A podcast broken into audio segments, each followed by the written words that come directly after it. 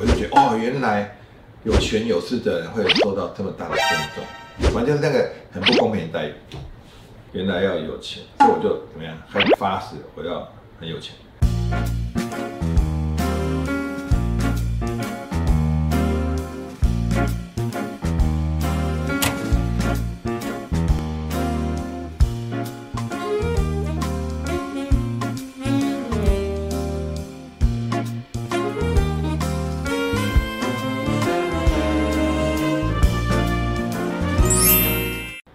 答案没有对错，只有好用或不好用。大家好，我是 Mr. 晃，欢迎收看有趣的观点。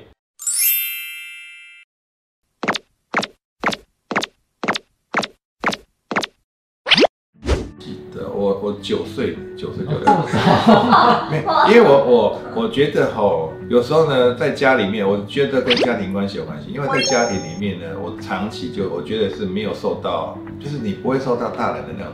关爱的眼神，那就那当然，小孩子就想表现，让作为关爱的眼神。你去看哦，一个家族里面呢，一个家庭里面，通常呢最不长进的就是老大。你老要什么？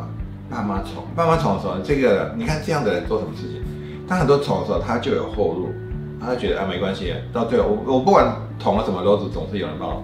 他会养成什么习惯？不用负责任。当不用负责任的时候，这个小孩子长大之后就是帮你捅篓子。然后呢？最爱家的、最会照顾家庭是谁？然后，但是呢，小的时候呢，在家里面发言权是最少的，老二。因为所有的关心宠爱在老大嘛，OK，那不然就老幺。那老二通常是怎么样被忽略的？那老二被忽略的时候呢，他当然就要怎么样力争上了，所以他就会尽心尽力的去啊，比如家里面需要什么，家里面钱不够，他就会拼命怎么样去工作。然后呢，他甚至会牺牲自己的嘛，很多的钱怎么样拿回家里面。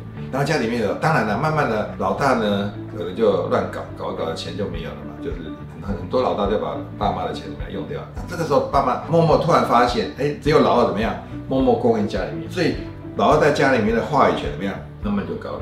那他怎么来的？因为他长期没有受到关注，所以他也要透过这个让爸妈怎么样看到自己。其实我我自己本身也是类似这样，因为焦点通常不会不是在我身上，都在哦我哥身上。然后就觉得我怎么办？就是我得想办法。所以我就看到大人的新闻嘛，说在九岁就看到，然后我们家里面呢看到客人来访呢，他们呢，尤其那些有权有势的人来访哦，我看到我们家族的长辈，他们送客是很恭敬的。当然我忘记了，那时候小时候也不晓得他们受日本教育，就用日本，就觉得哦，原来有权有势的人会受到这么大的尊重。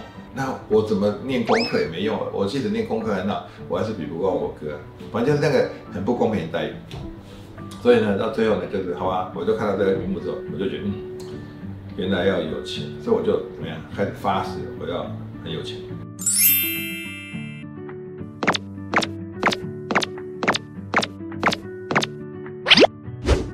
你当大人之后呢，就是其实困扰没有很多。你看到，原来这个是你的困扰。那你在小孩子的时候呢，比方说这个这个空间小孩子嘛，这是你的困扰，所以困扰很大，因为占了大部分的面积。但是如果说你把自己格局变大的话，包容更多东西啊，你要去享受那个过程。哎，不用，你变那么大的时候呢，你空间变了，这个东西对你讲怎么样，就变小了。如果你空间像这个房子那么大呢，这个东西变怎么样，很小。所以是你自己怎么去看待这个世界，你怎么去看待自己。还有就是，因为你看啊，我们在讲很多关系来讲啊，一开始阿龙，我跟你熟不熟？不熟，但是。